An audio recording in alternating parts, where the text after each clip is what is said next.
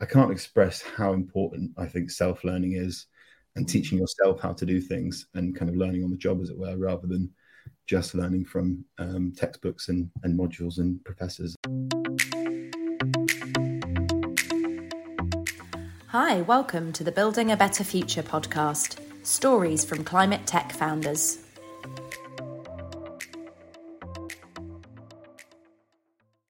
Hi everyone, and welcome to this week's episode of Building a Better Future, Stories from Climate Tech Founders. Over the course of the last 7 weeks, we've been chatting to founders who are still in those exciting but still challenging early years of their startup life.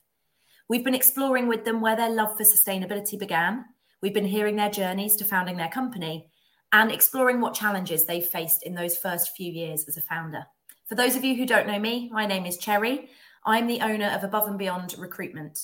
Our business partners with climate tech startups, and we help them to develop their employer brand, tell their stories, and grow and scale their product and engineering teams. If this is your first time listening to the Building a Better Future series, then please do go and check out our previous episodes. The video recordings are all on my LinkedIn page, and also they're all on our Above and Beyond YouTube page as well, the link to which you'll be able to find in the comments. We also have a podcast version available, which is on Spotify, Apple Podcasts, and Acast, so go and check it out there. Today, we are joined by Eddie Fitzgerald Barron, co-founder of C Free. Launched back in 2019, C Free is a tech-driven consultancy, which works with small businesses, helping them to understand and reduce their carbon emissions. Eddie has a background in international business and multidisciplinary innovation, which I think is a fantastically titled degree, and I absolutely can't wait to hear more about that. He also worked as a social media risk consultant before launching his own business. So Eddie, welcome, and thank you so much for joining us. Thank you, Cherry. It's really nice to be here, and thanks so much for having me on. My pleasure. So I always start these interviews, as long-term listeners will know by now, by going back to the beginning and trying to understand where that spark in you first came from, either to run your own business and to kind of go down the path of entrepreneurship, or that spark for the passion for sustainability and fighting climate change. I assume, having done a degree in international business management and innovation, you were probably somebody who always had a bit of an interest in how business worked and an eye for innovation, but yeah, where do you think that came from? Yeah, it's good. It's always good to start from the beginning, isn't it, with these types of things? So, yeah, it's good. So in terms of where it really came from, the first kind of realization I had a taste for entrepreneurship was when I was about 17, 18, in the summers in between, before uni and after, and in between university years, I would come back and was struggling to find a job that was sort of well paid, or that was kind of an amount that I was happy with.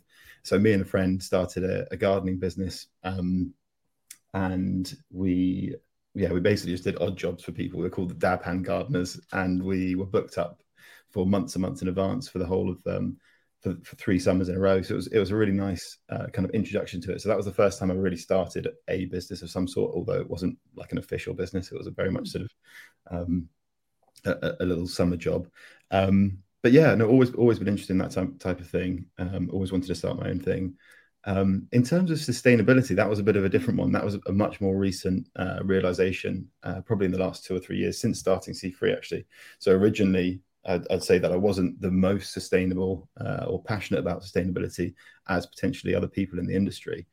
But what I found was that once you start to research this space and start to understand the situation that we're in, that passion just comes naturally. It's something that you realize and you're like, hang on a minute, we're in a bit of trouble here. We need to do something to sort this out. And that's really where the passion for sustainability came. It was actually just from researching and getting ready to launch C Free, just because of I think it's difficult to put into words, and it's why a lot of sort of activists and people go down that alarmist, sort of quite alarmist, because it is alarming, the situation we're in. So as soon as you start researching those types of things, that's really where the drive for sustainability came from. Do you know, I had a lady called Louise from Blue Methane on the show a few weeks ago, and she said a similar thing. She said once she had gone and studied and researched and understood what the problem was, she couldn't unknow it. You know, the genie was out of the bottle, and then you have to do something. Once you know, you can't then not address it. So Yeah, great. Okay, perfect. And so talk me through the degree you did then. So you chose to go and study business. What did you cover throughout that course, and how do you think that, and then the masters you went on to, has kind of helped you on your business journey since? Yeah, absolutely. So degree-wise, started off with an undergraduate in international business management with French. And that for me, it was a fantastic course. It was a really good introduction to it. But it was relatively basic in terms of things that we were learning. It wasn't that useful in terms of the actual material content. How's your French now? French is pretty good. So I spent a couple of years. Yeah. French is pretty good. I spent a couple of years living in France in between uni. I did a double diplôme, which is like a double degree year abroad.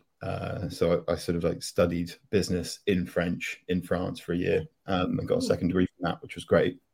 And then, so that was undergraduate degree. It was, like I said, it was good. It was a nice introduction to business. It was good to get the basics done, but it was all very sort of textbook, sort of strategic thinking, financial decisions, all these types of things, which, I'll be completely honest with you, although they're really important, aren't the sort of basis for, especially for how we've gone with C Free. It's a lot of it's just about learning on the job and getting going with it. The difference about the masters was really where I learned everything. I feel like I learned more in a year than I did in the previous 4 years of my undergraduate degree. It was actually a little bit longer than multidisciplinary innovation was the kind of condensed format. It used to be called multidisciplinary design-led innovation, which was a bit too much of a mouthful, so they changed it to MDI for sure. And basically the concept of the whole course was about getting other brilliant minds, like lots of different people from different backgrounds together working on complex business issues, so real world problems. We didn't do much kind of reading of textbooks or sort of going through course material or going through different modules and all that kind of stuff. We literally just got given sort of consultancy projects. So we did a couple of really interesting ones, one with Santander Universities, one with the National Trust, one with Northumbrian Water. And they would just come, the people from the actual business would come into the university, give us all of this sort of this problem, give us a brief, and we'd then go away and work on it for 3 weeks and come back with a full sort of solution, as it were. And it was real kind of like, no idea was a bad idea. We'd just come up with any idea we wanted to. There was a lot of whiteboards, a lot of kind of chucking ideas up at the wall and seeing what sticks.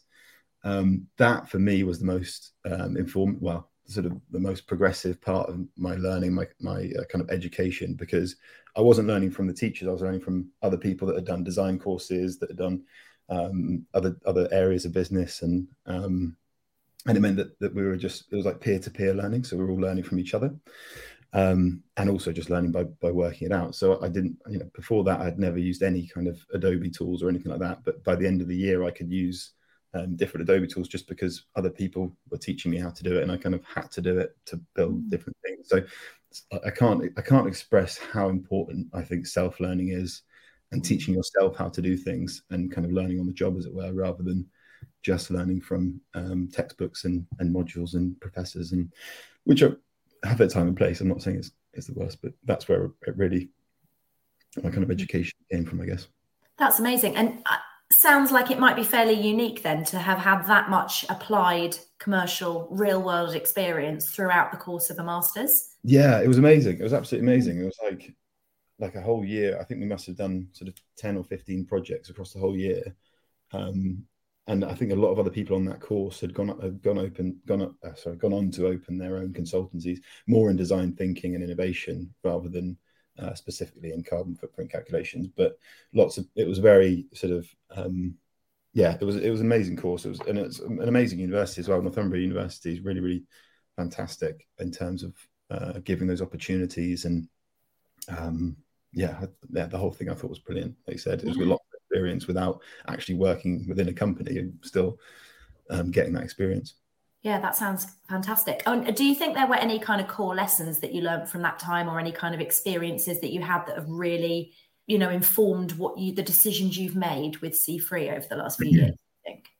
Yeah, absolutely. I'm not sure about anything specific in terms of that is one thing, but in general, just the ability to to Google things, the ability to learn, the amount of YouTube videos there are showing you how to do something is amazing. Like if we literally think about it directly into what C Free does now, everything that we've learned, everything that we do has come from Googling it or researching it in terms of, like, I'd never done any coding in my life before C Free.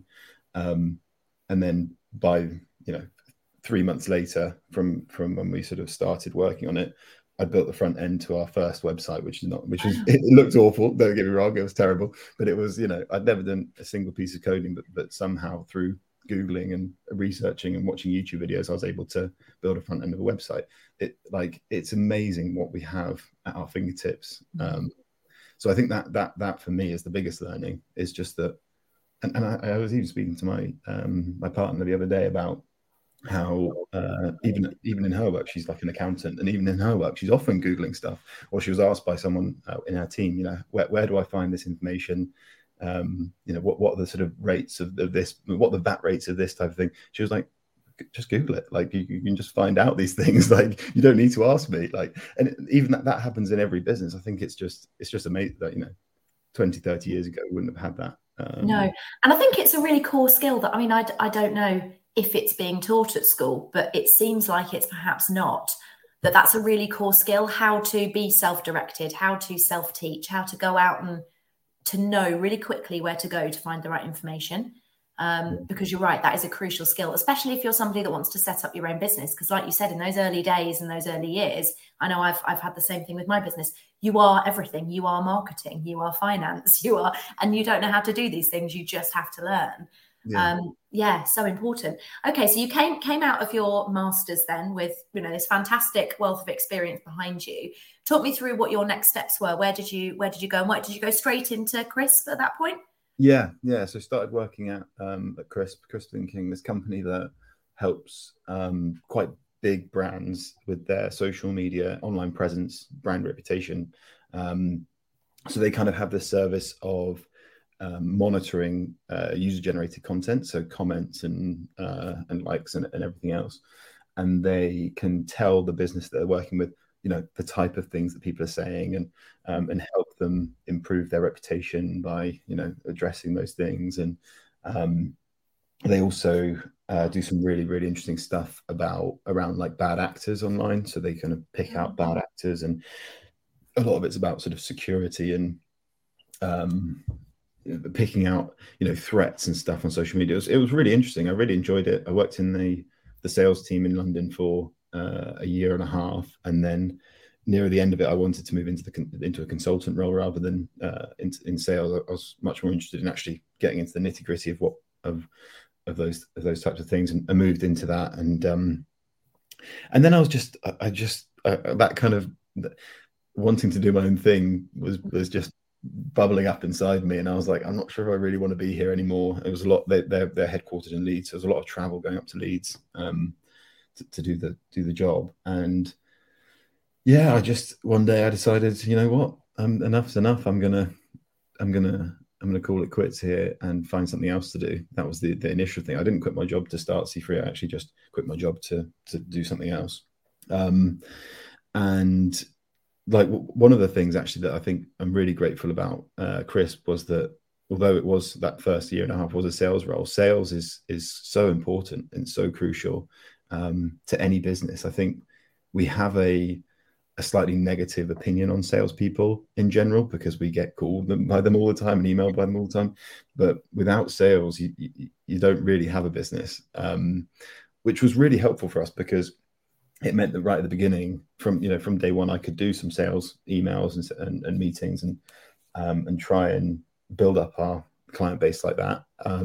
So just wanted to say, like, I think we're unfair on salespeople. I think we need to be more understanding of how important it is to running a business is to have a sales team and have people actually, speaking to people and potentially getting these clients.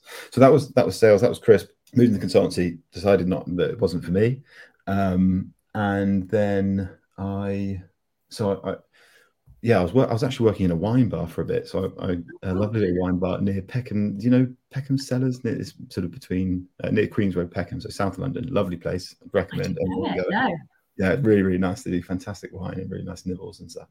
I was working there just sort of in between jobs, and that's when my business partner Adam came to me with this idea of calculating carbon footprints.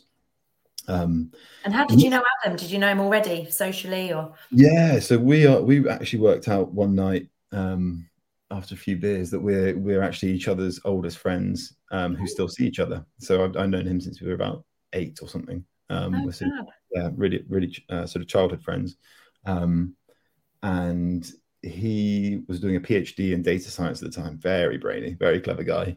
He's definitely the sort of intelligent one. I'm more of the sort of front side kind of thing. He's the sort of the clever one, and he came to me with this idea of individual carbon footprint calculations and offsets. That was where we first started. So we built this first website I was talking about with a calculator. Well, also at the same time, COVID hit. So this is when COVID first hit. I was working in wine bar. COVID hit. Was put on furlough, which meant that I could spend all my time building stuff and working on C Free, which was actually a bit of a blessing in disguise. Mm. Obviously, it was terrible for lots of people, so I always feel bad about that. But in terms of timing for us, it meant that I could work really heavily on C Free whilst sort of potentially still being paid from that job. Mm. Obviously, we weren't making any money then. It was very much a bit of a passion project at the time. So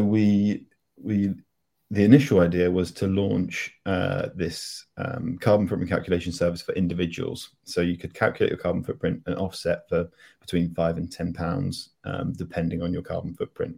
There are lots of other services like this. I'm not sure if you've heard of things like Ecology and other companies where you can kind of sign up. But when we did that, Ecology were the only ones, and they didn't have a calculator. So we thought, right, we've got an actual calculator that you can, measure your footprint and then offset your exact amount of emissions.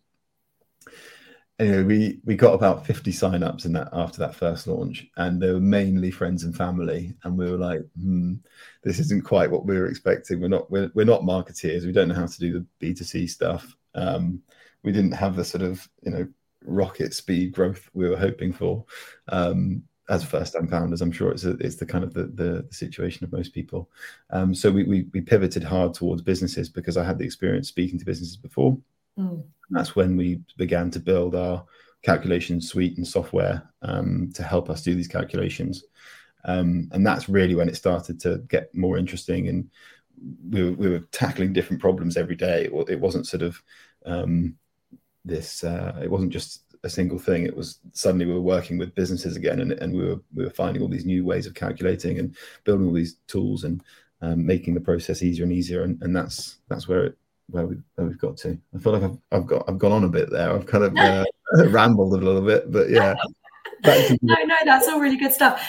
So interestingly then that you kind of went to market with this B2C idea, and then very quickly kind of pivoted away. I think you're right. I mean, it's currently now a busier market, isn't it, the B2C? But also there's that it takes quite a lot of voluntary discretion from individuals to download it and then stick to it. And having some strong marketing background in kind of behavioral science and nudge theory and things like that to get people using it is really important, which sounds you didn't have. So the B2B consultancy pivot sounds like it makes a lot more sense with your kind of background and the experience that you'd had.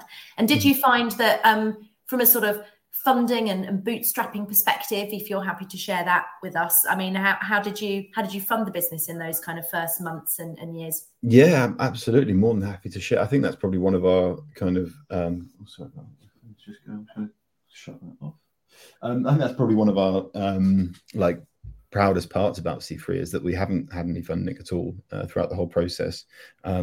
We put in a very small amount. I think it was a couple of thousand, maybe 1,000 or 2,000 each, right at the beginning to sort of, get the web hosting and but I mean, a lot of time, so that, maybe 2 years of our life that we'll never get back. So if you want to include that in terms of investment, then that's going to be a lot more. But in terms of actual cash that we put into the business, It was very much, bootstrap absolutely everything. And that's, I think that's one of the things we're sort of most proud about, is that we've now got to a stage where we're kind of supporting three people full time without having had any investment whatsoever or put much cash in the business at all. Was that a very conscious decision right from the beginning, or it just sort of organically went that way as it started to pay for itself and you didn't? Yeah, I'd say definitely the second half. It was very organic in that respect. In terms of a decision, I think me and Adam are very different. So both of us have different opinions on this, and I think. Yeah, I quite like the idea of building something completely ourselves from scratch and getting it to a stage where we are, self-sufficient and continuing that slow, steady, sustainable growth that doesn't suddenly go like huge and then drop off the face of the planet, but equally doesn't grow very like hugely quickly. We're just steadily increasing and sort of doing it as we can rather than. Going all in, whereas I think Adam probably has a slightly different opinion on that, where investment means we would be able to grow quicker and we'd be able to have more impact and we'd be able to do more things, and I can completely see that.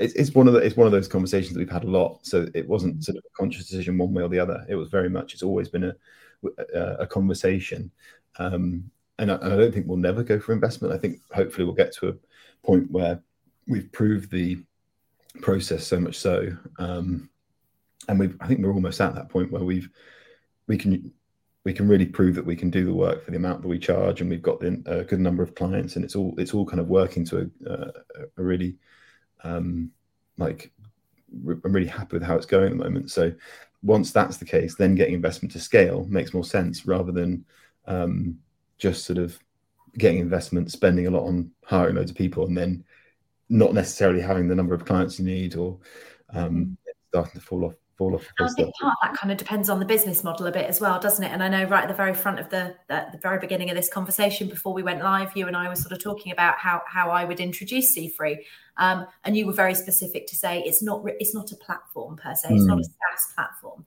it's more of a tech-enabled consultancy, exactly. And so.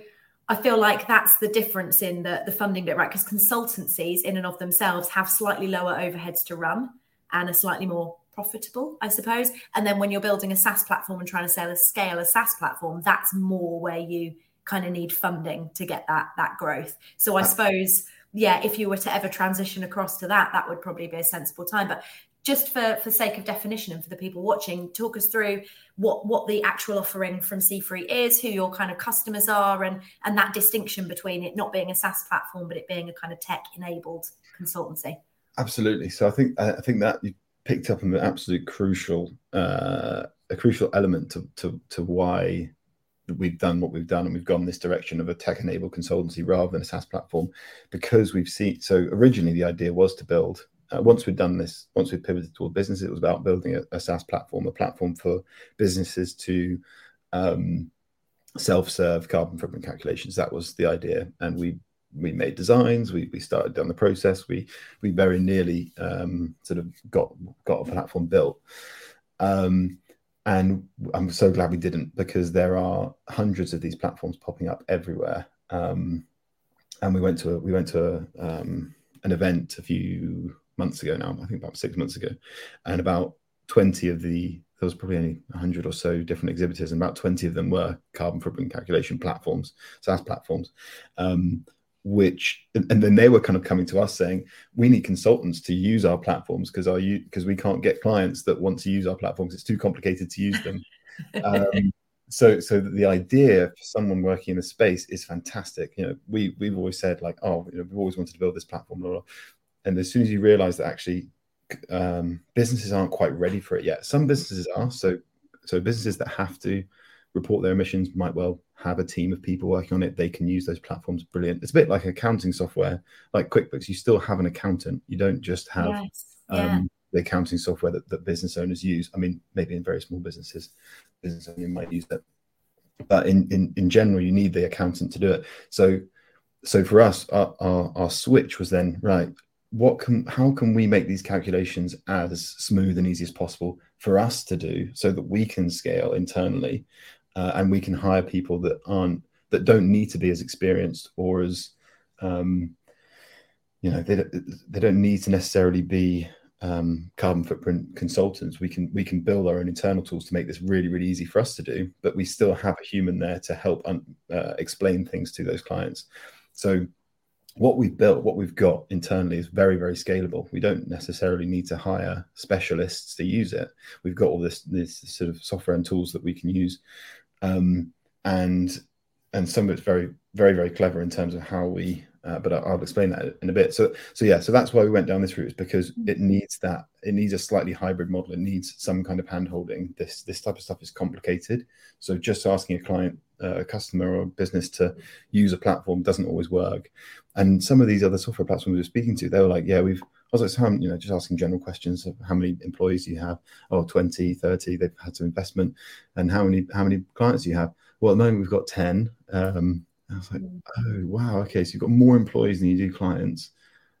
How is that fine if you've got investment, but then how's that going to work long term? I've never understood how these types of things work when you've got such a huge amount of employees and investment, but you don't necessarily have the proof of concept that people want it. So then we switched towards this consultancy model and started building these tools. And what we do now is full carbon footprint calculations of all scopes of emissions, so scope 1, 2, and 3. And we make it as easy as possible for businesses to do it. So rather than asking them to enter in all the data line by line into a spreadsheet, which is what most consultants will ask to do, or using inaccurate methodologies to calculate emissions, which is what most platforms do, or a bit of both, where a platform might ask for it in a certain format, which means you have to kind of go through. We'll just take raw data from clients, so whether that's transaction data from Xero or couriers and courier CSVs and all sorts of other data, and we'll then build tools that will automatically process through those sets of data. Now we've got tools now for things like Royal Mail, DPD, all those types of things. So as soon as someone gives us one of those, we can just straight through and process emissions based on that. But it means that the client's not there kind of entering things in all the time or working through stuff. They can just give us everything they've got, and we can say, right, these are the areas we need to focus on. These are the areas where we need more specific data. And that kind of really makes it a lot easier for customers to use. Yeah. And in terms of types of customer and who your kind of key demographic is, you say small businesses, but how small? And who are your kind of key demographic? Yeah. So we can, all businesses need to measure their carbon footprint ultimately.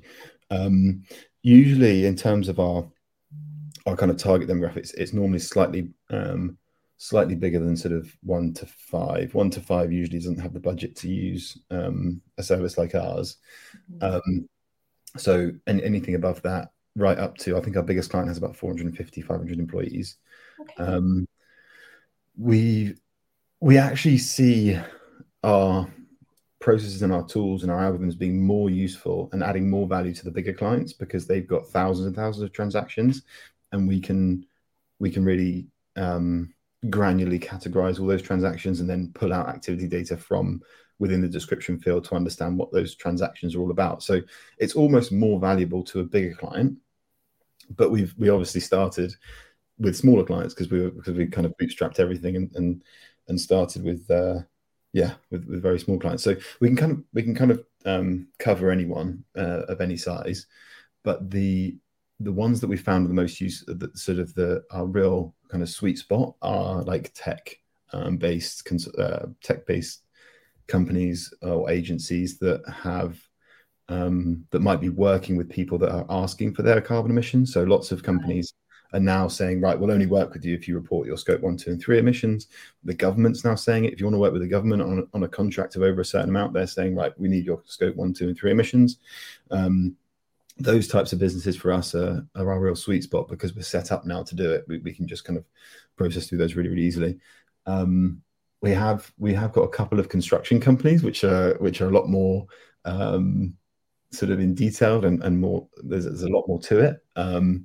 We've got a couple of little small little coffee roasters and all sorts of different things. But everyone needs to understand. Everyone needs to do it at some point. It's just about when they're going to do it. So, and I bet that's super interesting from a consultancy perspective, and just as somebody like yourself that's interested in businesses and how they operate and how they run. I bet that's really interesting, speaking to all these different companies and really getting under the skin of, like you said, if you're covering their scope 1, 2, and 3 emissions, you'll be getting a really holistic view of their entire business operations. I bet that's really interesting. It's amazing actually, because it's one of those things that I didn't realize was going to happen.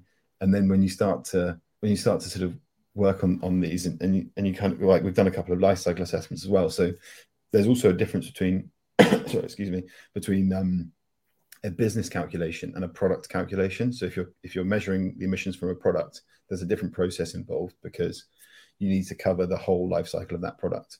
Whereas if you're measuring a business, when you're looking at their footprint of their products, you might not go all the way back to the beginning of that product. You might just take an average emission for part of the product rather than, it's a bit complicated. But the point I'm trying to make is that when you look at life cycle assessments of products, that's when they get really interesting about all the different processes involved, all the different logistics and transport and everything. And it's suddenly like, I don't think there are many other sort of jobs where you get so much interesting stuff about other businesses and how it works. It's kind of amazing. It's just like, yeah, it's crazy how the sort of specifics to which also the niches of businesses. It's amazing when you find a business where you're like, I didn't even realize there was such a thing existed, that someone did those types of things. But yeah. Yeah, absolutely. Yeah, it's those kind of nuts and bolts. I think, you know, we see a product on the shelf and you almost take for granted how it got there. But your day-to-day is understanding the exact nuts and bolts of how that thing got put together and gets onto that shelf. And I bet that's really interesting. Cool, perfect. So where are you at today then? So you mentioned the business is now sustaining the salaries of 3 people. So you've grown. Talk me through what that journey was like from it going from just being you and Adam to we need more people. When did you realise that, and how did you go about going and finding them, and who did you hire first? Yeah, absolutely. So we actually... So yeah, it was just me and Adam to start with, up until probably we had about, so we also had, as part of our service for some smaller clients, we have this like tree planting plugin where you can plant a tree for every item or product. So a lot of our initial clients were that kind of size of client, very small, but planting based on, you know, number of products they sell on an e-commerce platform, something like that. So it was me and Adam up until about 40-ish clients, and maybe 20 of them were tree planters, and 10 or so were full calculation clients. We then had something called the Kickstart Scheme. Have you heard of the Kickstart Scheme? I have, yes. Yeah. So yeah. I mean, working recruitment, I'm sure, absolutely. Yeah. That was a silly question, wasn't it? But yeah, so we used the Kickstart Scheme initially to hire 3 employees. Brilliant. Which was fantastic because we had someone working in social media and marketing, someone working in like data, so the data, like a data analyst, and then someone sort of working on the sales side of things. Now, the Kickstart Schemes, I think it's fair to say, can be a little bit hit and miss. So one of those individuals really wasn't what we were kind of looking for, but we went through the process and we just treated it as a kind of a training for them rather than getting anything necessarily back from it. But that was fine. It was still a good experience to go through that. But we quite quickly, at the end of the 6 months, that was kind of, we couldn't take that person on. But the other 2 were absolutely brilliant. Really, really motivated, really, really passionate. You know, we really enjoyed having both of them. So we hired both of them at the end of that 6-month period. So we were a team of 4. Since then, when we had, obviously during the sort of economic situation that we had over the last sort of 6 months or so, we realized actually social media wise, we don't necessarily need someone who's working on social media full time. It was quite a large salary to be paying someone. Along with a couple of other things, they also wanted to move on to something else as well. It was kind of a mutual decision. We were just like, right, this is probably time to call it a day. We only hired them because of the Kickstart Scheme. So that was another good bit of experience. But then we kept Erin, who's absolutely wonderful. She's sort of yeah, brilliant and really, really good at what she does. And she builds now a lot of the tools and a lot of the processes. And she's the data one. So that's how we went from, yeah, just Adam and I to five, and then to four, and then now to three.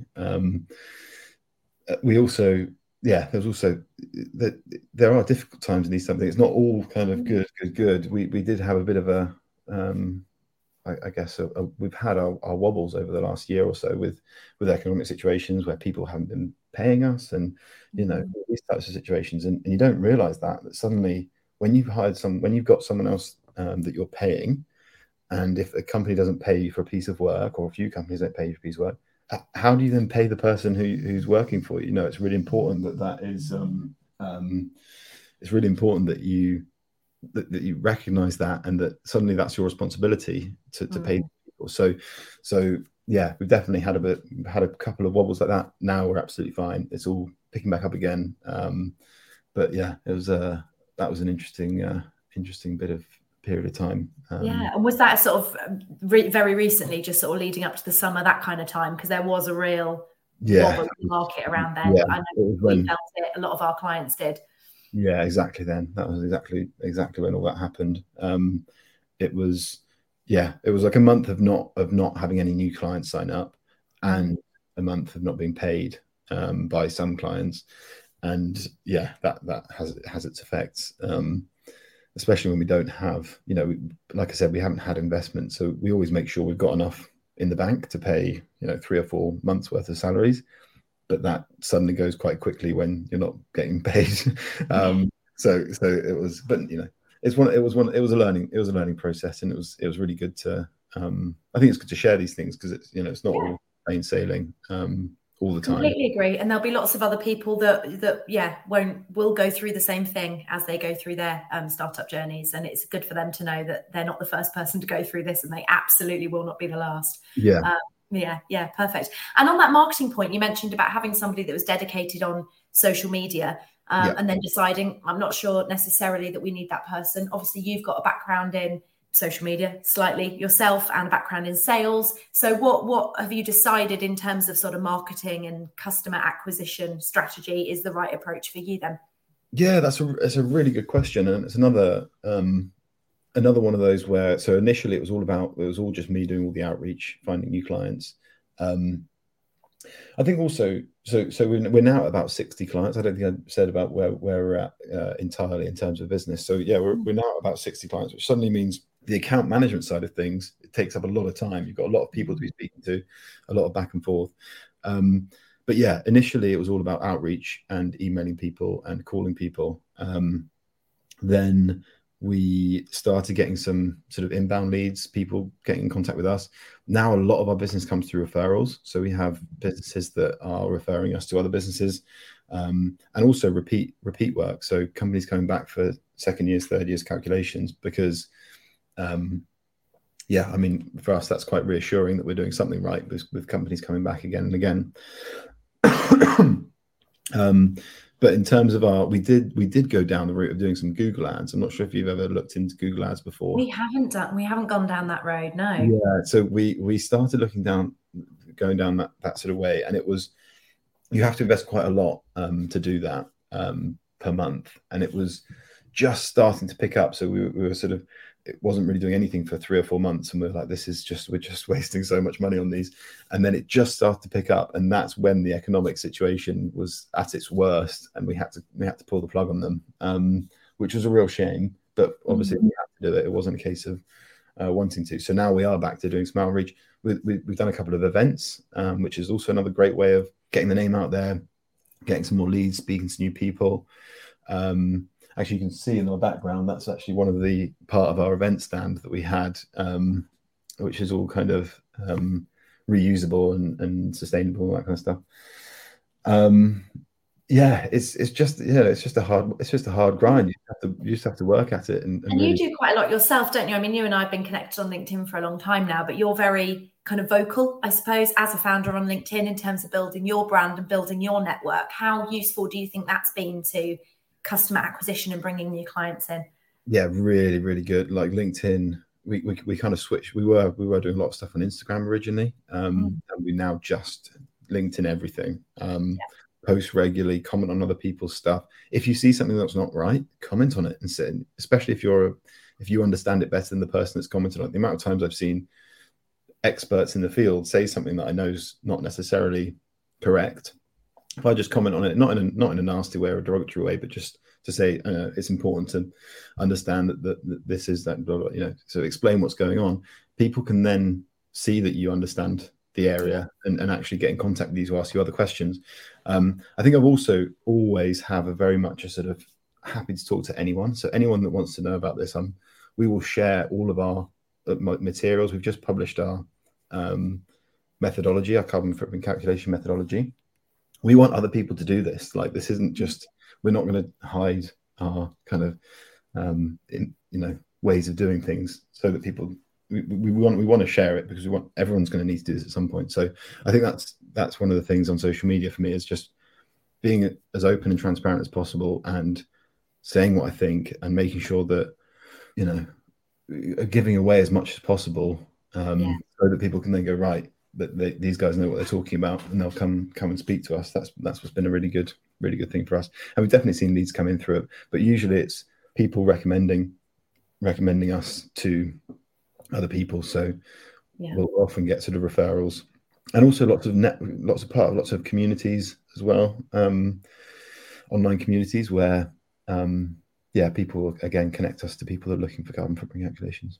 That's brilliant. Referrals is just the strongest way of winning new business, isn't it? There is no stronger way. So it's great that you've obviously been doing a good enough job to win you those referrals to then, you know, keep growing the business. That's great. So what do the next 12 months have in store for you? Have you got big plans for 2023? Yeah, we do have some. Well, we've always got big plans that don't necessarily happen. Got a dream though. Yeah, exactly. So we always have our sort of blue sky plans, which are really, you know, what we'd want to do. So we do want to find something that is really, really scalable and build something that is really, really scalable. So that might be sort of categorization and sort of tools to pull out information for consultancies and software platforms that are doing carbon footprint calculations, because that part of what we do is so useful for the user, to make it easier for the user. Being able to package that up and use it for sort of these software platforms, or they can then use our kind of categorization technology. That's one kind of area that we really want to focus on. In terms of like our own business and side of things, we've just launched our version 2 suite, which allows us to, you know, drastically reduce the amount of time we're using to do calculations. So we can really take on a lot more clients now. Just the three of us, we can churn through lots more calculations because of what we've built. It's been a long time in the making, but we've just done our first 3 calculations with it, and it's all working really well. So that will be the focus for the next 6 months, I guess, is to hone that, make it better, and build our client base. And then, like I said, we always have these ideas for grand plans of being the engine of carbon footprint calculation tools, or the other one was I can't remember what we were going to call it, but some kind of a network which by you could understand emissions of any business based on them reporting some mandatory things, and it was some fun things like that. But there's lots of ideas in the pipeline.